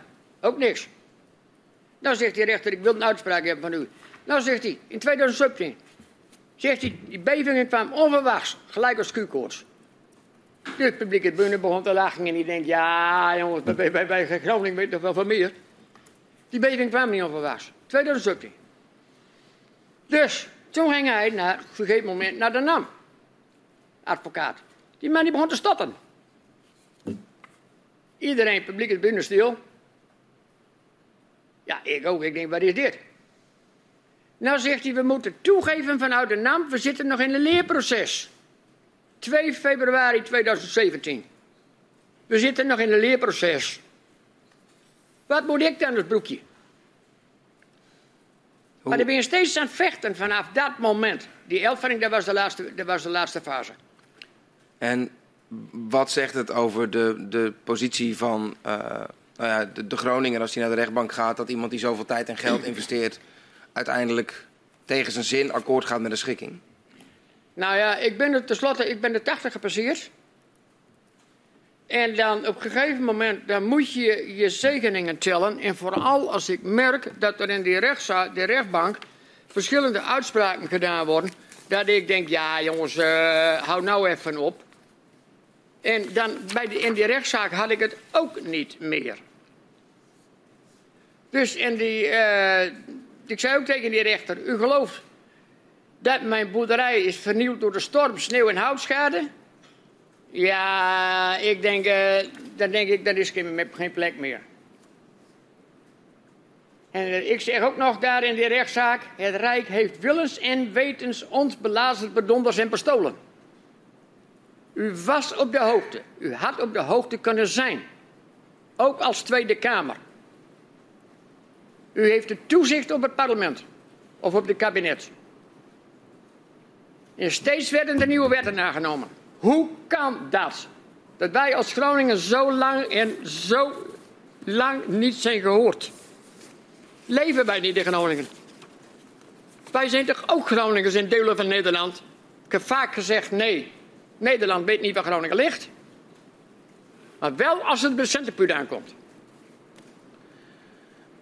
Was dat het moment dat u besloot om akkoord te gaan met die schikking? Dat u denkt van ik, dat, het, de, meer ga ik er niet uitkrijgen? Nou, wat was uiteindelijk de, de doorslaggevende reden, laat ik het zo zeggen? Als de rechtbank uh, dus steeds, uh, en dat zei mijn vrouw dus ook nog in de rechtbank, die, dat die vol uh, onwaarheden in de gedateerd is. Dat dat soort dingen steeds delitatie voegen. Die waren vanaf 90 pas verplicht. In, in de jaren 90. En dan denk ik ook, wat wil die, uh, die ding? Dus uh, in alle grootmachten hebben geprobeerd ons klein te krijgen. Vindt u dat rechtvaardig, heb ik bij de rechtbank gezegd. Vindt u dat rechtvaardig? Als Tweede Kamer. Ik weet het niet wat uw antwoord daarop is. Al wij als Groningers vinden het niet rechtvaardig, zoals ze met ons omgegaan zijn. Wat als de rechtbank het moet doen met de stukken in het advies van een gerechtelijke deskundige, zoals met de Elfring? Kan dat heel onbevredigend uitpakken, waarschuwde de voorzitter van de rechtbank. Zoals mijn collega al zei, u loopt risico.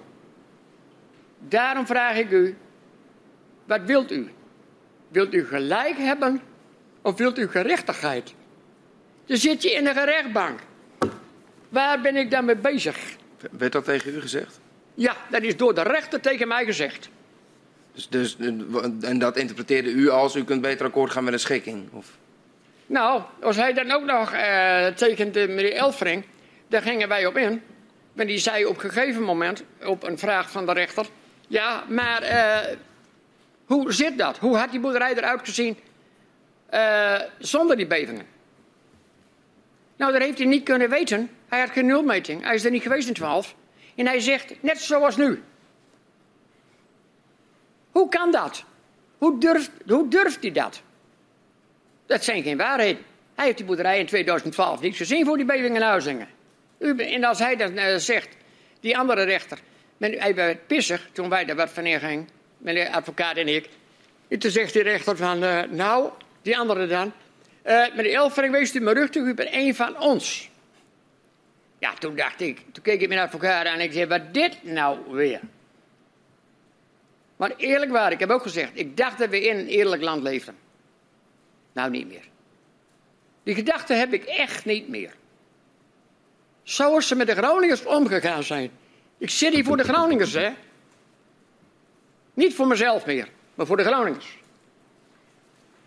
Want als u het voor uzelf uiteindelijk verkoopt. Ik heb ook gezegd in de rechtbank: de overheid is ziek. Van zoveel tegenbacht kun je nooit als eenling winnen. Zelfs niet als je gedwongen wordt voor je eigen boerderij te vechten. En mijn vrouw die zei nog een keer bij de rechtbank: Je gaat dood. Je bent murf gebeukt. En je geeft je gewonnen. Of je geld is op. Het heeft ons ook een paar ton gekost, hè? Mijn kinderen zeiden: Papa, doe het maar. Wij hoeven het niet. Wij kunnen ons redden. Maar doe het maar voor de Groningers. Daar ben je toch mee bezig. Een paar ton, zei u? Hoe zit u? Een paar ton, zei u? Ja. Heeft u daar ooit iets van teruggezien? Nee. Wat, uh, denkt u dat dat mensen afschrikt om naar de rechtbank te stappen? Weet ik wel zeker. Welke gek doet dat nou? Ja, ik zei de gek. Welke gek doet dat nou? Is toch niet te doen voor de mensen? Ik heb dat nou gedaan in overleg met de kinderen. Maar de angst die erin zit bij de mensen in Groningen. Mijn kleinkinderen zijn ook een keer geweest. Er was er een lichte beving. En de kelder, de leidingen, het hele, hele gebouw staat op spanning. De leiding die, knap, die, knapten van de waterleiding. Nou, bijna een half meter water in de kelder. Kinderen doodsbenauwd, die twee. Oh jongen. Dan zie je die kopjes. Dat is erg. Nou, en dan later, ze zijn weer rustig, de oma rustig gemaakt. Toen op een gegeven moment, toen uh, ze geholpen. Ja, alles moest omhoog, ja. Ik er stond water in de kelder. Er nog nooit water gestaan. Nou, klaar. We hebben ze volgende dag naar huis gebracht en we hebben over gekletst. En je, een paar maanden later word je gebeld door, door dat meisje. Had ze gehoord voor de televisie, radio, dat er een beving was geweest in Groningen. Heel timide stemmetje voor de telefoon. Opa, ben je er nog? Dat dringt door, ook bij oma en opa. Opa, ben je er nog? Toen dacht ik ook, oh, zijn die Groningers er nog? Nee, niet allemaal meer. Liefke Bos is overleden. Die is met een versterkingsprogramma bezig, haar man nu. Iemand anders in Noordbroek. Die man is overleden. Die is nog met een versterkingsprogramma bezig. Helemaal sloopnieuwbouw gedeeltelijk. Versterkingsprogramma bezig. Die mensen hebben het niet meer. Iemand in Zand. Ook een goede kennis. Drie kennissen die ik nou ken toevallig. Meneer Postma kent misschien wel veel meer, Tom. Er zijn drie overleden nou. Die constant, niet, niet uiteindig, maar constant inkropten. Van Liefke zou je dat helemaal niet zeggen, dat er binnen verder was. Maar die uitte heel veel. Maar van ondertussen zat er wat onder de huid. Zijn overleden. Zit meneer Den Haag blijkbaar niet mee. Maar ik wel. Dat waren hele goede kennissen van mij. En anderen die die mensen missen. Ze zijn allebei getrouwd. En u zei net ook al, u zit hier uh, voor de Groningers, maar uw casus staat natuurlijk symbool voor wat er met heel veel Groningers gebeurt. Dus kunt u ons nog even meenemen? Ja, er wordt veel bijgeluid, hè? Ja, doe maar. Kunt u ons nog even meenemen naar uh, uh, uw eigen situatie en ook de verkoop van de boerderij? Want ik heb begrepen dat u uiteindelijk zelfs een latrelatie met uw eigen vrouw erop na moest houden.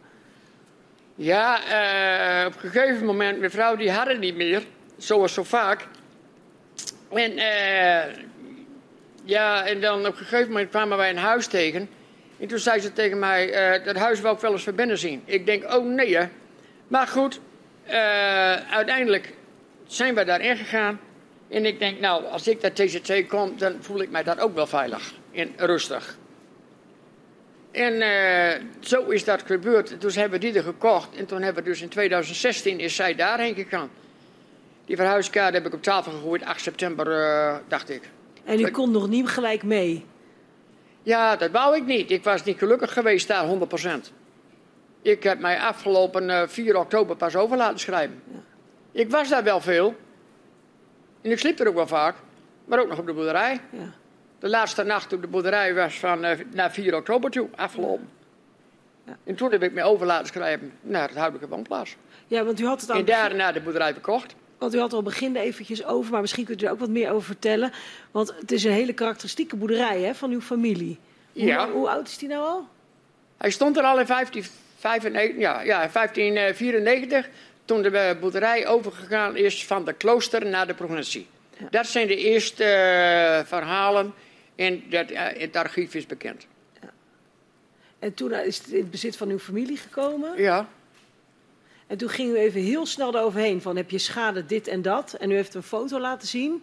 Maar kunt u ons misschien iets meer uitleggen wat dat betekende? Want het was niet zomaar schade dit en dat of daar groeit een beetje gras. Hm. Uh, de hele boerderij was ontzet. Waar woonde u in?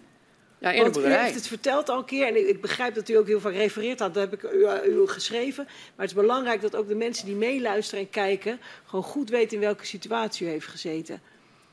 Nou ja, uh, ik heb gezeten in een boerderij en uh, die ontwricht was. Anders had die Jurien nooit gezegd, Zijbrand, uh, hier stap ik niet in. Dat zijn aannemers die willen werken. Toen nog. Nou hebben ze overwerk. Die willen werken. Dus, maar als hij zegt, ik moet hier niet instappen, ik kom hier te veel tegen. En er zat geen verrotte vensterbank, helemaal niks. Geen verrotte plank in het huis. Ja, een halve meter. Dat heb ik u ook gemaild, geloof ik. Een halve meter zat er in die, eh, in die ene slaapkamer. Maar er was de timmerman die zei van, eh, ja, maar dit is een verrast stukje. Ik zeg erin zet, direct, ik verf er wel over. Nu heb ik dat erover geverfd. Ja, nu kun je het na zoveel jaar zien. Nou, het was maar goed ook dat hij erin gezet had. Het verf was bijna droog. Volgende dag was de geboorte van mijn dochter. Dus, maar dat is voor, voor ons een stukje, had ik ook tegen die taxateurs gezegd. Dat stukje moet je overspringen. Niet naar kijken, dat is voor ons een stukje geschiedenis. Ja, En dan heb ik nog één vraag voor u, want heel veel mensen eh, hebben het gevolgd. Hè? Eh, mijn collega naast me die heeft er net al naar mij gevraagd. Die stukken die u uiteindelijk openbaar kreeg, die Ja. heeft u dus gewoon uit het Nationaal Archief gehaald. Nee, niet met mijn advocaten. Uw advocaat heeft Ja, dat maar die, hebben er eh, veel meer, die weten veel meer to the point waar ze hebben moeten. Ja, Wij hadden het er wel over gehad, maar veel meer to the point waar ze weten moeten. ja, en nu heeft u veel, ons veel ge- gestuurd, maar veel mensen zaten op de, die denken nu vast, huh? Het, gewoon in het Nationaal Archief. Ja, dat zei u vorige keer ook. Van, Ja. Ik zie eh, die mevrouw nog zitten van, eh, oh, Ja. dat niet. We Ja. dachten dat je van het vaderschap had. Nee. Gewoon denken, nadenkende. Ja. Want officieel hadden, hadden jullie dat al lang moeten weten. En ik dacht in mezelf, ook toen ik in de Tweede Kamer zat op 8 september. Wisten jullie dat echt niet, die stukken? Daar kan ik niet bij. Ik denk, jullie hebben vast wel een geheime sessie gehad... dat die Kamerleden zijn ingelicht over die stukken. Dat kan niet anders. Anders kunnen jullie niet eh, je werk doen. En, en de laatste vraag die ik daar dus Maar die had- krijg ik geen antwoord. Dat hoeft ook Ja. niet hoor. Toen gaan we doen. Nou, dan, dan heb ik nog één vraag dan voor u. Eh, en dat is, u zei van, ik ga het aan niemand vertellen eigenlijk, eh, waar ik die stukken vandaan heb. Dat doe ik wel eh, bij de parlementaire Ja, enquêtecommissie. bij deze dus. En wat was uw bedoeling daarmee? Wat hoopt u eigenlijk daarmee te bereiken dat u dat hier doet? Waarom vond u dat zo belangrijk? eh, er waren dus, ja, het Dagblad van het Noorden die wisten dus. En u hebt vorige keer ook wel begrepen dat, dat zij het ook wist, Suzanne Top. Ja, die zit ergens daarachter, daar geloof ik, die komt straks. Maar dat zij het dus ook wist en automatisch ook het NRC. Met NRC heb ik verschrikkelijk veel samengewerkt, omdat die, dat is nou als Dagblad van Noorden en NRC werken samen. Dus vandaar dat dat ook, maar verder niemand. Ook niet binnen de familie, niks. Maar u had er geen speciale bedoeling mee? Dat u Nee, helemaal niks. doen? Ik denk, eh, ik hou het rustig, klaar. Al die poppenkast hoef ik niet. Het gaat er niet om. Het gaat mij erom dat de overheid eens een keer de waarheid zegt. Dat, dus, dat er is. En dat ze niet alleen op de naam afschuiven, ook die rechters. En dat ze die stukken voor de neus hebben. Daar ging mij om. Maar op den duur dan kun je het beter openbaar maken en zeggen: jongens, eh, daarom is Maaike dus gegaan. En hier ook. Dan kan ik constant iedereen die vroeg: waar heb je de stuk van? Ach, moet je weer antwoorden, niks meer aan te zitten. Ik ben hier, klaar. Dank u wel. En we gaan eh, richting een eh, einde van dit eh, verhoor. Maar ik ben En hoe vooral... alweer? U heeft al heel veel verteld, maar ik ben nog niet klaar met mijn De, vraag. de hoor. gaswinning was ook al van leek 50. Ik ben heel benieuwd hoe u aankijkt tegen de actuele ontwikkelingen als het gaat om gaswinning en Groningen. Ja. Ik heb altijd het gevoel dat het geld gaat boven de mens. In Groningen. Heb ik zo net al gezegd. En dat gevoel hebt u nu ook de laatste Hoe tijd. zegt u? Dat gevoel heeft u nu ook de laatste Ja, tijd. dat is nog nooit veranderd. Nee. En hoe merkt u dat zelf? Dat het onder de huid kruipt. Ja. Moet je nagaan, die kleine ook. Eh, ik wil zeggen, die, die- met, met die kleine kinderen. Die mestkelder in alles kapot. Helemaal kapot. En eh, die moest uit de Blauwe Stad in Groningen. Dus daar weg. Er in 2000 helemaal een nieuw gebouw neergezet. Allemaal extra versterkt. Die vader had gezegd, mijn zoon die moet een super gebouw hebben. Extra eh, bewapening en alles, alles, alles. De hele me- mestkelder, dwars door. Ik zeg, jongen, je hoeft ook niet meer te bouwen het ogenblik. Ik ben in de bunker geweest in Holvierde. 5 meter 40 dik. 14 meter onder de grond. Dwars door. Die is in de NAVO-tijd gebouwd daar. ja. In ik 62. En dan denk je ook van, ja, er is niks tegen bestand voor de ondergrond. Ja. En wat zegt hij nou als er water in loopt? Moet je bewijzen dat er water in loopt, dan krijg je 10 euro te kuub als het, als het een bewijs dat erin komt. Nou, je kunt niet bewijzen. Dat hele bewijsvermoeden is totaal niet gebruikt. Ook bij mij niet. Nee. Niets. Als ze eromheen kunnen zalen, doen ze dat. Want die mestkelder die u net noemde is van een kennis van u. Hoe zeg u? Die mestkelder waar u net naar verwees, waar die scheur Nou, dat, was, eh, dat is degene waar ik het land aan verkocht heb. Ja, En dat is ook degene die dus, eh, hoe heet dat, in eh, 2011 een ton en meer nog aan de nazi gedaan heeft. Want die grond ging verzakken, ja. vlak bij dat gemaal. En wat zeggen, wat zeggen ze nou? Ja, we kunnen met de camera's niet inkomen. Nou, zegt hij, probeer maar. Dan ga, graaf ze maar op. Nee, die opdracht hebben we niet. Nee. nee. En dat is En wat dan denk je toch ook, verdikkie, wanneer helpen jullie die veehouders? Wanneer helpen jullie de rest van de Groningers? Men is er niet. Het is altijd ontkenning. En als je een taxatie heeft hij gehad. En ik ben er zeer nauw bij betrokken. Ik heb hele fotoreportages en alles daar gemaakt. Ik wil zeggen, van, vanaf de bouw al. Ja, En ook bij die kinderen. En dat die soms te zitten te huilen in de kamer. Dat dringt door. ja. Papa, hoe lang kunnen we hier nog wonen? Papa, mogen we hier in de toekomst nog wonen? Papa, blijft die boerderij wel staan? En dat, Een nieuw gebouw. ja. Laat dat doordringen bij jullie. en dat is wat u ook bedoelt met hè, geld gaat eigenlijk altijd boven de Ja. Groningers. En als hij dan die contra-expertise krijgt, van wie krijgt hij dan dat bericht?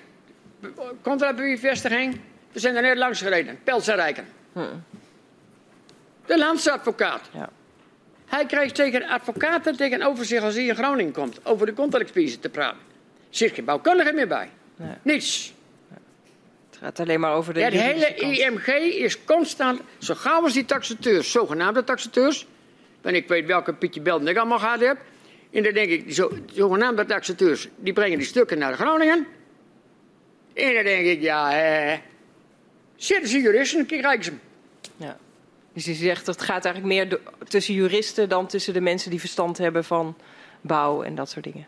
Is dat wat u zegt? Alles proberen ze juridisch, juridisch, de overheid dan, anders zit Pelsenrijker dan niet, die is een opdracht van de overheid. Alles proberen ze dicht te timmeren. Er mag blijkbaar geen geld naar de Groningers toe met hun gerechtigheid. Zoek eens een keer de gerechtigheid van de Groningers op. Die is er niet op dit moment. Vorige keer kreeg je hier nog een keer de vraag: is het nog slechter geworden of is het beter geworden vandaag aan de dag, na 8 september? Nou, ik heb het gevoel dat het slechter geworden is. In elk geval niet beter. Het is veel meer, ook na het bestuursrecht, veel meer in het, in het juridisch proces beland. Ja. Waar is men mee bezig met Groningen? En straks misschien weer meer gaswinning. Nou, de ondergrond is toch kapot. Maar waar is die vergoeding gebleven voor die mensen die er wonen? Ja. Eén is nog angstiger dan de andere. Die Leon Klein ook. Hij zegt, ik weet het niet meer. Nee. En met de parlementaire enquête proberen we een heel deel van uw vragen ook te onderzoeken. Eh, en ik ben ook wel benieuwd wat u hoopt dat deze parlementaire enquête oplevert. Nou ja, ik vraag mij af, staatstoezicht op domeinen. Welk effect heeft dat op de minister? Misschien ook een vraag voor u. Welk effect heeft dat op de minister? Heeft de staatstoezicht op domeinen voor Groningen nog invloed? Of gaat de minister alleen maar over de winning van het gas van de hoogte, die hij nodig heeft voor de levenszekerheid? En zijn er nog andere vragen die u uitgezocht zou willen zien? Ja, de KNMI. Die meneer Dorst, voelt hij zich nog veilig? Krijgt hij ook opdrachten van de minister? Krijgt hij opdrachten mee? Dus, dus u bent benieuwd naar staatstoezicht op de mijnen en de KNMI. Nog, heeft u nog andere vragen? Ja, het KNMI ook. Als je, die, als je dus een beving hebt. En je direct na de beving, alle minuut eigenlijk. Dan kun je direct al zien op de kaarten hoe het eruit ziet. Zo is het origineel uit, de, uit die, eh, die meters komt. Dan gaat hij eraf. Dan blijkt dat hij dat niet bereikbaar is. Dan komt er een nieuwe versie op. Met bewerkte versie. Die is heel anders. Hoe kan dat? Daar heeft de Groningen toch geen vertrouwen meer in. Helder. Hoe kan dat ik dat weet? Dat weet u het ook, als ik het weet. En zijn er nog andere dingen die u graag zou willen weten... die wij voor, voor de Groningers en voor Nederland uitzoeken? Ja. Welk vertrouwen hebben wij nog? Ik weet het niet meer. Het is altijd tot dusver in die tien jaar van kastje naar de muur. En van meneer A naar meneer B naar meneer C. En we zijn nog niet bezet, dus u kunt nog een hele poosje door.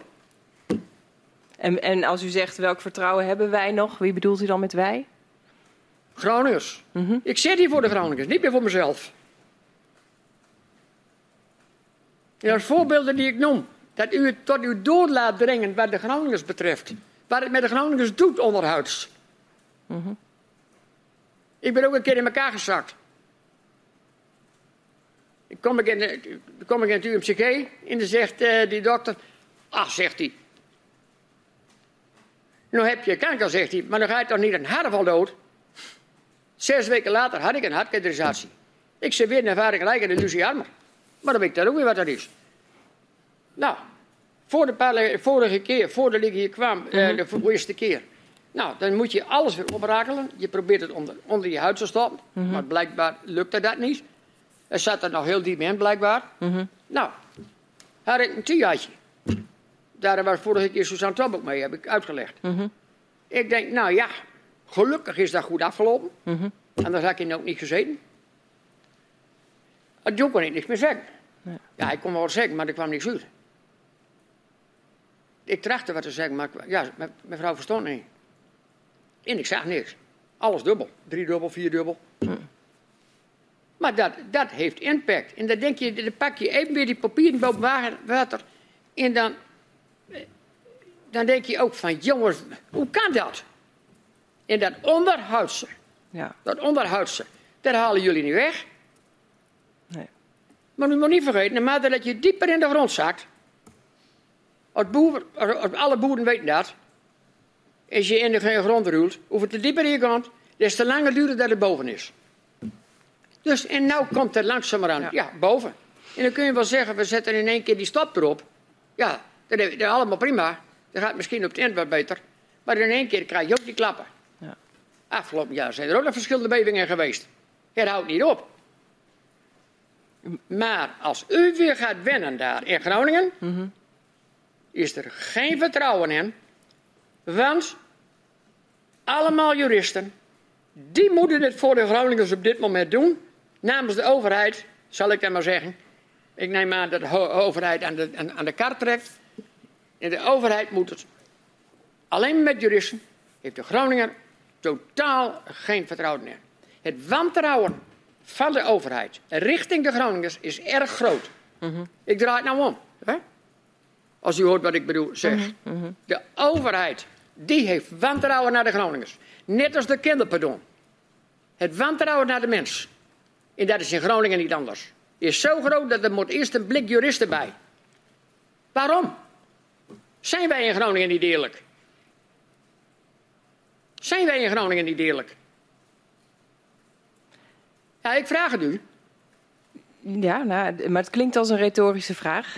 En ik denk dat we in, ieder geval een heel eh, mooi en eerlijk gesprek met u hebben gevoerd, zojuist. Maar, en ik wilde het gaan afronden, tenzij u nog zegt... nou, dit wil ik graag de parlementaire enquêtecommissie nog meegeven. Als, ehm, Ja, ik wil zeggen, op een gegeven moment ook eh, de gaswinning hoogte ook. Eh, de minister strekt zich er toch geen bars van aan. Want in 2010 is er een contract gesloten voor 10 jaar. 2011 tot 2020, dat weet u. Door minister Verhagen. En dan eh, is de Tweede Kamer niet ingelicht. Er is nooit iemand die gevraagd heeft naar de winningsplafond. Vanuit de Kamer. Alleen mevrouw Dick Faber, waar ik zeer veel respect voor had, die heeft dus op een gegeven moment aan minister Kamp gevraagd: hoe zit dat? Dat zit ook in de handelingen. Ik weet niet of ik die erbij gestuurd heb, maar in elk geval. en dat de minister dus eh, antwoord heeft. Dat er dus in die periode 248, oftewel 245, plus hetgeen wat niet is gewonnen in, in de jaren 90, mocht erbij. Dus ik heb 248,5 kub. 1913 of 2013. Toen kwam minister Kamp. Maar in de hele begroting die gemaakt is voor 13, dat was nog Van Hagen. Van Hagen heeft die begroting gemaakt voor 13. Die zat er nog. En die heeft ook dus, de oktober tot oktober is die gaswinningsjaar, heeft dat ook vastgesteld. In november, 5 november, als ik het hoofd, hoofd goed, goed, zeg, toen kwam minister Kampas. Van Hagen is nooit naar Groningen geweest in die paar maanden na die beving. Kamp die kwam direct in januari bij ons. Dit is erg, zegt hij. Maar dat is niet waar hij voor, voor kwam te staan. u heeft een hoop uh, punten meegegeven die we ook inderdaad de komende weken en ook de weken daarna nog uh, aan de orde zullen stellen. Dus dank u wel uh, voor, voor dit gesprek. En wat zegt het voor de Groningers? Hoe voelt de Groninger zich? Kijk, deze scheur zit in de gebouwen. U ziet allemaal kapotte stenen overal. -huh. Maar dit niet, dit zit in de balken. Deze scheuren zitten ook in de Groninger mens. Laat dit een voorbeeld zijn voor jullie. Dat jullie niet meer scheuren willen hebben. En niet meer juristen erop afsturen naar Groningen. Maar oplossingen bedenken. Dank u wel. Ja, meneer Nijhoff, dank. Wederom voor uw komst. We weten dat het, en dat zien we ook, dat het u raakt. Maar desondanks heeft u ons heel duidelijk kunnen vertellen over uw ervaringen en eh, ook de motieven en waarom u eh, voor de Groningers heeft gedaan wat u heeft gedaan. Dus ik dank u voor de komst. Uh, we gaan op dit moment uh, de vergadering afsluiten, maar voordat we dat doen, bezoek ik de rivier om u naar buiten te begeleiden. Dank u wel. Ja, dit was uh, een poosje over 60 jaar gaswinning.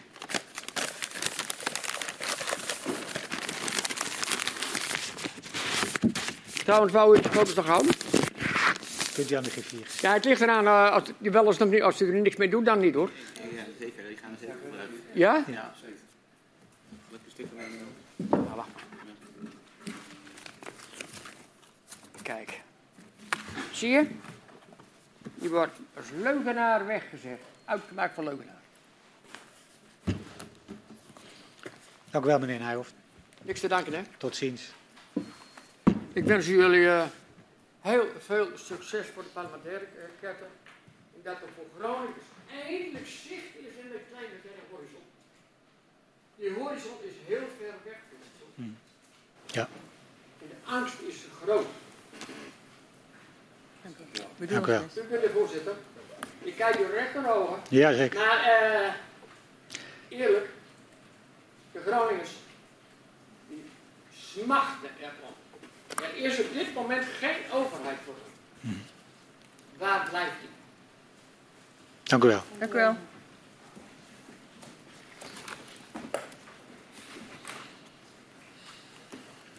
Ik ga deze vergadering sluiten en wij komen om half drie terug. Nou, ik zie beweging aan mijn collega's, kwart voor drie. Uh, zodat we nog wat uh, tijd hebben om uh, ons voor te bereiden. tot kwart voor drie en dan sluit ik nu de vergadering.